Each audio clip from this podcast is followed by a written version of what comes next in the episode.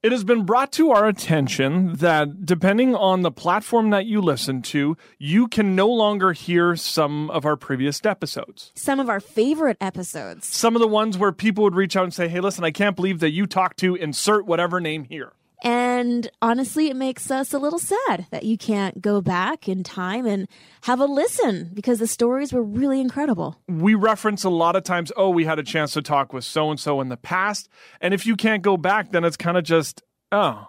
So we wanted to bring some of those guests, some of those former guests, back into the spotlight. We're going to call it like a, a, rerun, I think. A Why Me Project rerun. Do you remember those? I do. Back in the day, or you used to throw the tape into the VCR and.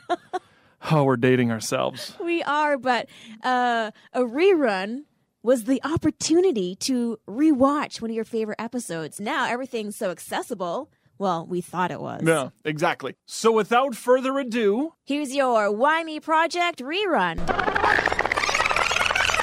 The Why Me Project, an exclusive presentation of Faith Strong Today.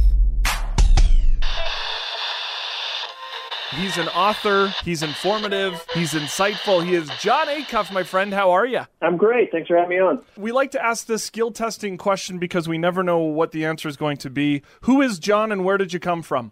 I guess I came from Massachusetts. I grew up there, and I write books and give speeches and raise kids, and I'm married and live in Nashville. Growing up and going to school, and that, were you the class clown? What, what kind of kid were you? I would say I was underachieving. Um, I guess I was class clown in that I appreciate laughter. I like making people laugh. I like when people make me laugh. So I certainly value that. It's fairly, you know, moments of, of greatness followed by like long seasons of pretty average. I think that's a common story for growing up, eh? I, I think so. I th- if you're honest, I think it is. Yeah. When did faith come into the picture? When did it become kind of your story? Well, my father's a pastor, so I certainly, you know, grew up around it. Grew up in the church, as a lot of people like to say. So I'd say fourth grade was when I was baptized, and then really um, college was was big for me, and then later on in life, when I was maybe I was about 30. I was in a men's group in Atlanta that was just awesome. And so that moment during my time frame that I look back on and go, oh, that was that was special, that was important, that was meaningful. Growing up as a, a pastor's kid, did you feel any extra pressure to be a certain way? Yeah, I mean, you are. The funny thing about being a pastor's kid is that you're you're kind of famous in a weird way in that everybody knows like everybody knows who you are. I remember the first time going to college going to college and then going to um like picking a new church to attend, I was I was surprised that people at the church weren't interested that I was there because I was just, you know, like growing up it's like, oh, there's the pastor's kid. And so you kind of it's a funny sort of fame. And I don't mean that in a bad way or a good way. I think it can be both, but that's a pressure there where like your dad and your mom know things about you because people in the church tell them you know? Ah yes. There's eyes everywhere. Exactly. Did you want to follow in uh, your dad's footsteps? Was pastoral where you wanted to go as a career or, or where were you heading down that path? I think it's very natural. Every kid i think sees what their parent does and either goes i'm curious or i'll never do that. You know a lot of kids have the exact opposite. They say i saw my dad work in an office and i don't want to grow up to be like that I definitely thought about it, but it was never serious in the sense of like I never flirted with seminary. I never flirted with I'm supposed to plant a church.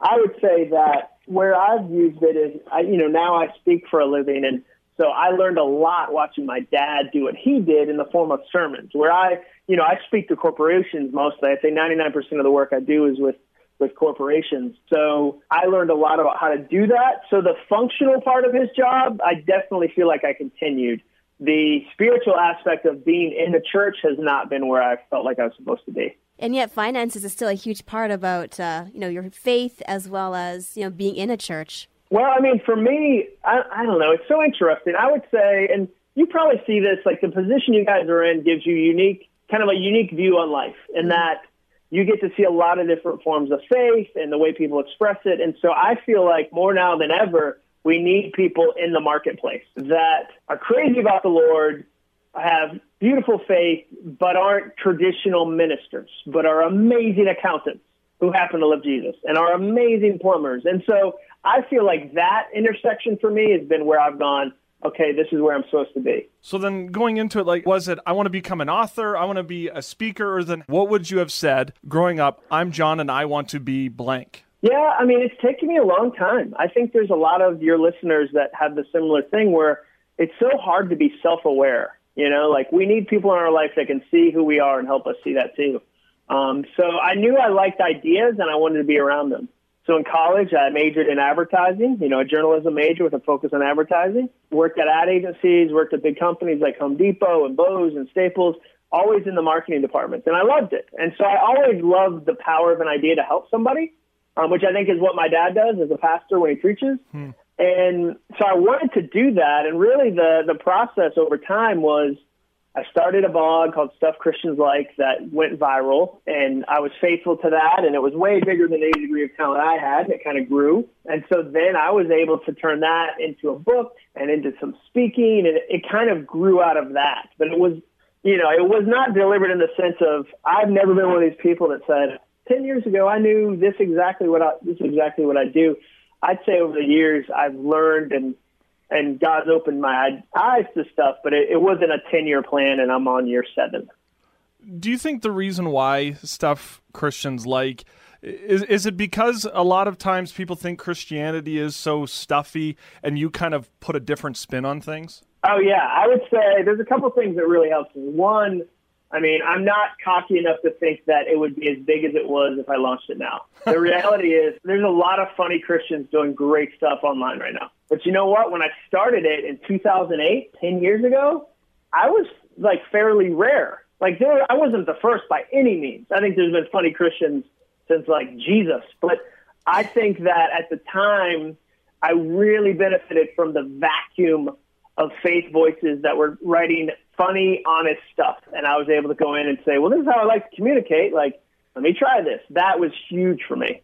Do you think we've gotten better over time? yeah, I think we have. I mean, I think we, one, we need to. There's a couple ways to look at it. One, it's a powerful communication tool. You, you're both communicators. You know that. Like, you know that it's not just for a laugh. You can communicate truth via humor. It's really powerful Two, I always tell people if you can't laugh at yourself, other people take the opportunity. So I like that folks like the Babylon Bee will say, hey, this thing we're doing is ridiculous. Like, why did we do that? That's the craziest. Mm-hmm. Um, so, yeah, I think we've gotten better. I still think, you know, the thing I always say is like in the prodigal son story, the older brother doesn't come into the picture until the music and laughter is so loud that he can't ignore it. And I don't think we've got our party loud enough yet where people have to ask questions. So then how does somebody get hooked up then with Dave Ramsey? I tell people all the time, like you, you know, you might, as a Christian, you might not use the word luck. You might say blessing. Like I don't believe in coincidences, but I definitely believe in things outside of my control. Every Wednesday they do a, a staff devotional, whole staff. So I think it's 600, 700 people now. It's a very big company, and they're, you know, they're the way they're run is smart in that they're able to say to their staff members, hey, if you see somebody you like, let us know. We'll talk to them. We'll talk to her. And so a guy, like a regular employee, not an executive, just a regular employee, said, hey, I really like this guy's blog. I wonder if he speaks. And so my second time ever really doing a speech was at Dave Ramsey's headquarters. And so it went well, and they said, hey, we want to hire you for this position. And I said, yeah, you know, that's not really a position I'm looking for. No thanks. Spoke again a second year, went well. Spoke again a third year, and that's when Dave said, hey, we want to we want to show you how to amplify what you're doing. And for me, it was like being in a greenhouse. It was just this fire hose learning experience that I that I benefited from tremendously. It's interesting. So I don't think a lot of people I know, if someone from Dave Ramsey's team came up to them saying, "Hey, come join us," they would say no. What was it about that timing for you that just didn't seem right? They were offering me a similar position to one I already had, and so I didn't want to get like pigeonholed into that. And you know, I think that God was kind of giving me a moment of clarity there, and and it, it also meant moving my family. So I wasn't going to move my family for a slightly better opportunity. Um, I had young kids. We lived near my wife's parents, and so it just, you know, it was kind of like here's a slightly better opportunity that forces you to move, and that just wasn't what I wanted to do. Um, and so, fortunately, you know, saying no a few times turned into a much better yes. Do you have a hate on for credit cards and debt now? No, it's funny. Like I, you know, running my own business, I see it differently. I think, you know, they're really smart in that they have to hold the line and say they understand their brand is based on black and white. They can't say if you travel a lot, it's okay to have a Delta card because that makes the whole thing messy. Where I do get really frustrated by is debt that prevents you from living the life you're supposed to live. I've started working with an organization called Bright Peak around the topic of money and marriage because it's so powerful, the collision of those two things. And so, an example of debt that I can't stand is when I meet a college student that says, I have $150,000 in debt, and because of my debt, I can't take the job I want. And I'll say, What do you mean? They say, Well, I majored in social justice, and there's this mission in Venezuela I want to work at, but they won't pay me enough, it won't cover my debt. So, like, the cycle that breaks my heart is the idea of I took a loan to get to the degree to get a dream job, and now I can't take the dream job because of the loan. Like that's where I think.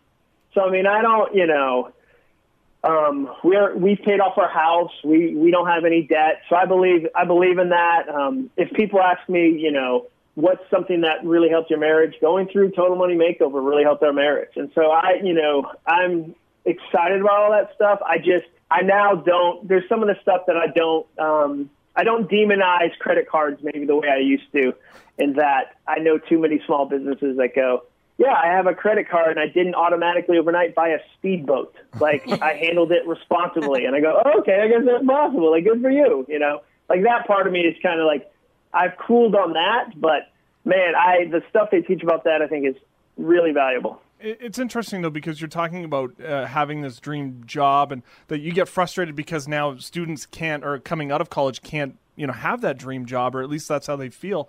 Then to me, if you're working for Dave Ramsey, your career seems to be going great. Dream job. How tough is it then to then walk away from that? Yeah, I mean it's a it's a big decision, but it wasn't a fast decision. It wasn't a. I mean it was a deliberate decision. There were so many conversations, and so for me I wanted to do my own career.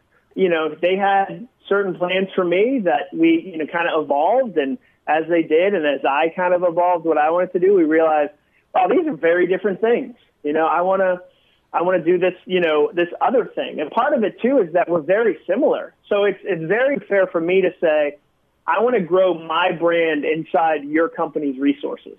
Like eventually that's just, I don't know. Eventually I had an issue with that um, where I wanted to be the one saying, okay, I'm putting the money up, I'm investing it, I'm taking the risk, I'm trying to this thing, and I'm either going to sink or, or sail on my own. So let me, you know, let me try what that looks like. So it was challenging in that it was the it was the best fame I had. It was, you know, it was great exposure. There was great things there. There's things to learn, and you'll always look back and go, I would have tweaked this or done this a little differently. But I, I, haven't regretted decision one time, and I guess it's almost five years now. So I feel really good about that. That's awesome. And of course, you were saying that you're working with um, Bright Peak, Peak, sorry, and you've just launched the money list. And I think what stood out the most for me, kind of in some of your conversations about this, was both me and Johnny are married, and quite often we hear about finance as being that big thing that can split a couple. But you go on to say it's also one of those greatest things that can unite a couple, and that's not something that gets talked about a lot. What are some of those things that bring a couple together? Yeah, I just don't like if you said to me, what, you know, how do you think about money differently? Like, I love the fun side of it. I think, you know, the problem with, at least in America, I can't speak to Canada. In America, when you say, name the five words that you think of when you think of goal or like getting your money in shape, people go, sacrifice, hustle, grind, perseverance, willpower. They never say joy, laughter, happiness, fulfillment.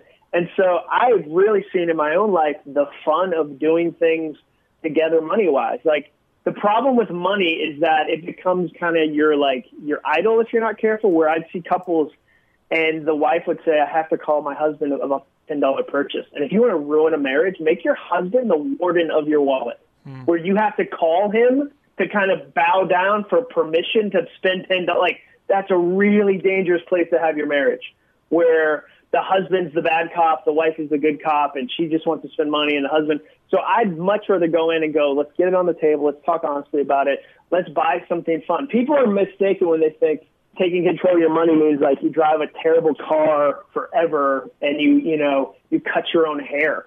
I love like doing being successful at business because then I get to do fun things. Like one of the things we did this Christmas that I wrote about, and man, people got mad at me, which is so funny. I mean, but welcome to the internet.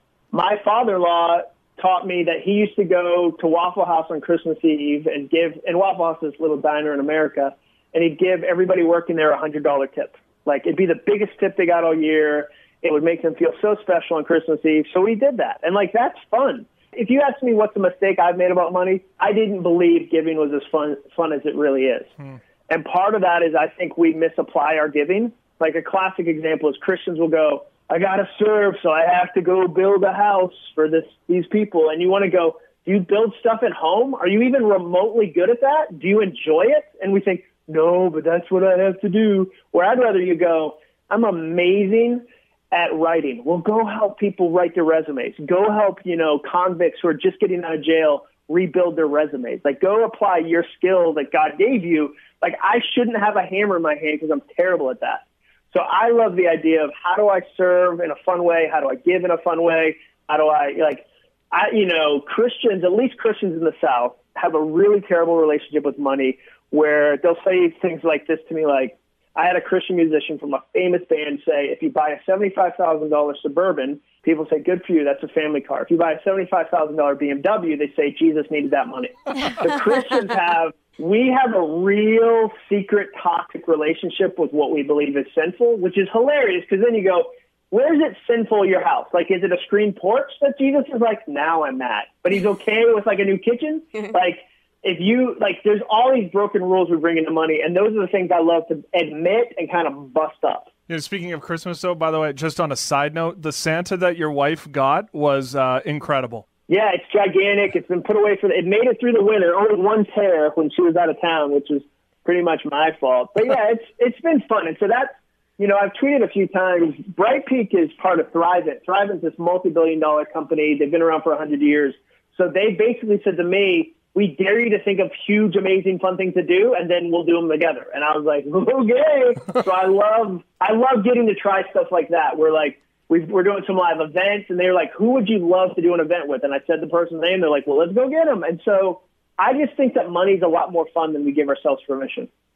Uh, let me ask you this. Now it's it's a new year, and everybody talks about no new year, new you, and I'm going to be completely different. It's this whole transition period. As an author, and I mean you you've written now um, quitter, start, do over, and finish. Where should somebody start when it comes to reading the things that you've written? For me, I would like finish is the best thing I've ever written, and there's a few reasons for that. I think it's the funniest, but the second thing is it's the first book where I said I'm going to commission a research study with a PhD to have hard science behind these ideas.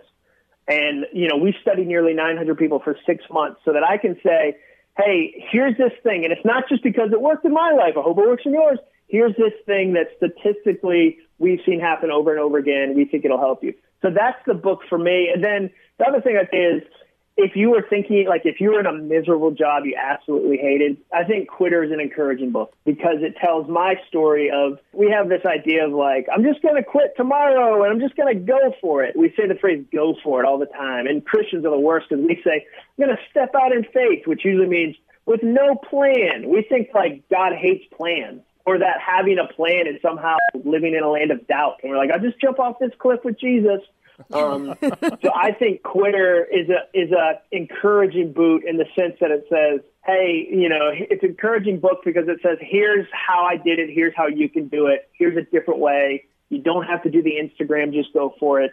There's a process. Like, so that's what I'd say to somebody. Somebody said to me, hey, got this goal I want to do. I'm saying read, finish. If they said, I'm in this dead end job that's killing me, I'd say, oh, you got to check out uh, Quitter or Do Over. Do Over is the same thing. If you said you're going through a career transition, Do Over all day. I'm actually going to talk to the NFL Players Association in two weeks to talk to their players because they teach players Do Over. Because you talk about a career transition, you spent 25 years of your life to get to the NFL, and it's a three it's a three year long career.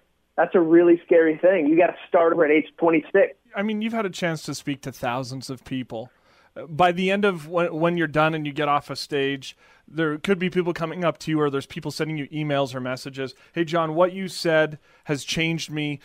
How do you react to somebody who's come up, to, who you literally might have changed their life by what you had said? So here's where you learn humility. People will come up to you, and, and I guarantee this has happened to you on the radio as well, because it's, it's one of the gifts of being a, a performer or a public speaker, whatever. So what happens is I'll say something the person sitting in the audience will come up to me and go, Hey, that thing you said really changed my life. And I go, Which thing? And then they'll say something I didn't really say, but it was what they needed to hear. So I'm not arrogant enough as a public speaker to go, When I speak, it's my words. Like everyone who sits in the audience is filtering it with their life, their experience. their connection to the Holy Spirit, what they need to hear. So I try not to get too caught up in that. I mean, the things that the things that are helpful to me are I ask people, I said, I want to do a Finish Hall of Fame. So I said, send me if you read my book Finish and it helped you finish something, send it to me. And so I'm looking right now at a, at a bookshelf full of books that people said I'm going to actually finish. Hmm. And part of the reason, and I got products sent to me. People say I lost 40 pounds. Like that's the stuff that's more, the result is more exciting to me because according to the New York Times, 81% of Americans want to write a book and less than 1% do.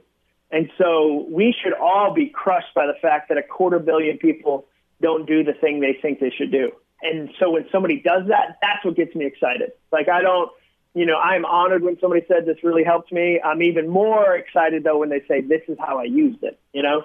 Having traveled and being away from home, has it become difficult? No, I mean, my wife taught me something brilliant. You know, I would say half the ideas I say are just me like ripping her off. But my wife one day, when I started to do this, my wife said, Hey, when you go on a trip, don't give your shame or guilt about traveling to the kids. And I was like, what do you mean? And she said, kids will respond to the emotion we enter into the situation. She said, so what you're doing is when you leave, you're like, I'm so sorry, I have to leave. I'll miss you so much. And she said, the kids don't even know to be sad. You're asking them to be sad. You're asking them to hold your guilt. She said, when you leave, it's a celebration. You got another job. Like when we go to Disney, we need to say we're at Disney because remember daddy did this or like he's at the pool all summer because he works in the fall and the spring. And so we've really been positive about it. And I love it. I mean, I talked to, I've got a 14 year old asked her friend the other day because I'm friends with her dad. I said, Hey, where's your dad this week? She's like, I don't know.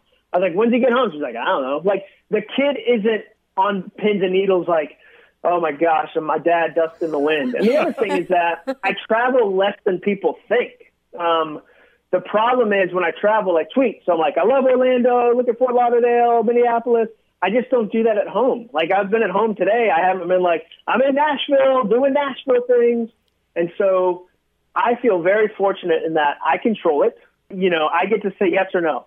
So if somebody says, we want you to do this four day trip to Singapore, I go, nope. Like it's not worth it. Like, no, you know, I'm honored, but I'm not going to do that. Um, but I also get to say, I would say 90% of my trips are one night trips. So uh, I'll leave this Sunday. Um, at you know five o'clock p.m. and I'll be home the next day at five p.m. because I'll mm. speak in Memphis and I'll drive and it'll be great.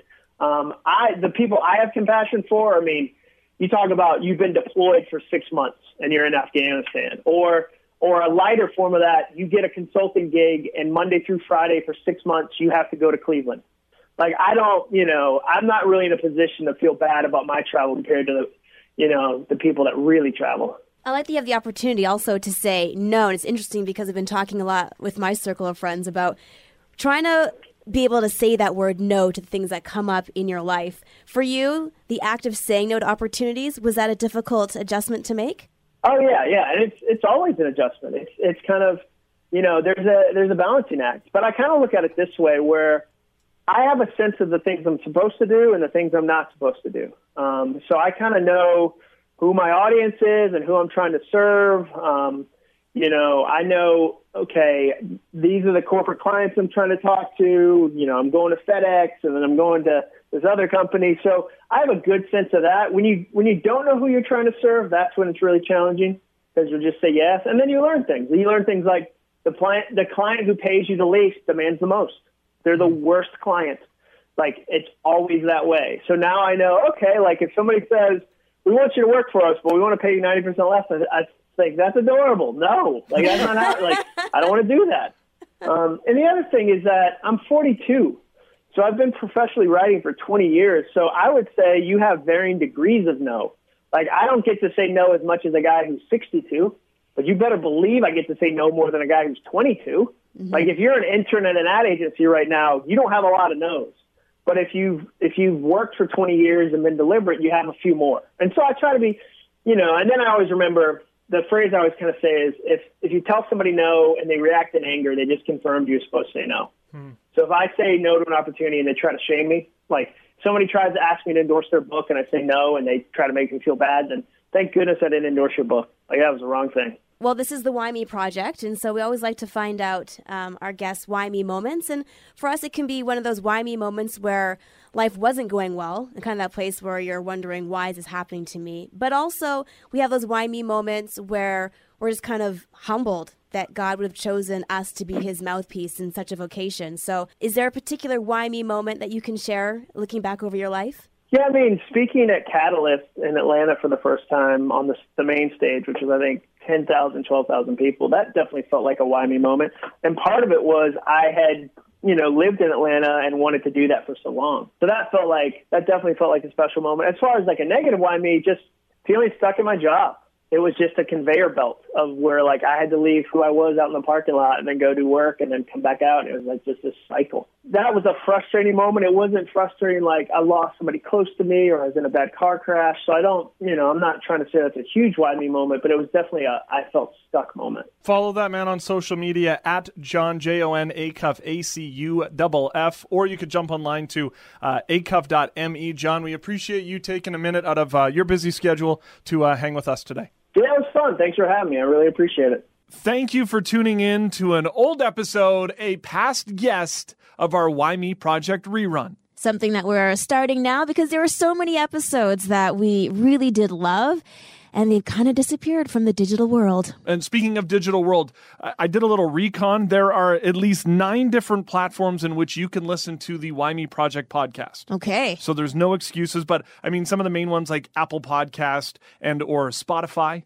And you could always head to our social media accounts to stay up to date as each and every Wednesday we have a brand new episode for Why Me Project. And you can also let us know if there's someone that you would like to hear on a future episode. At Why Me Project on Twitter, Instagram, Facebook, Why Me Project at Outlook.com. And of course, as always, faithstrongtoday.com.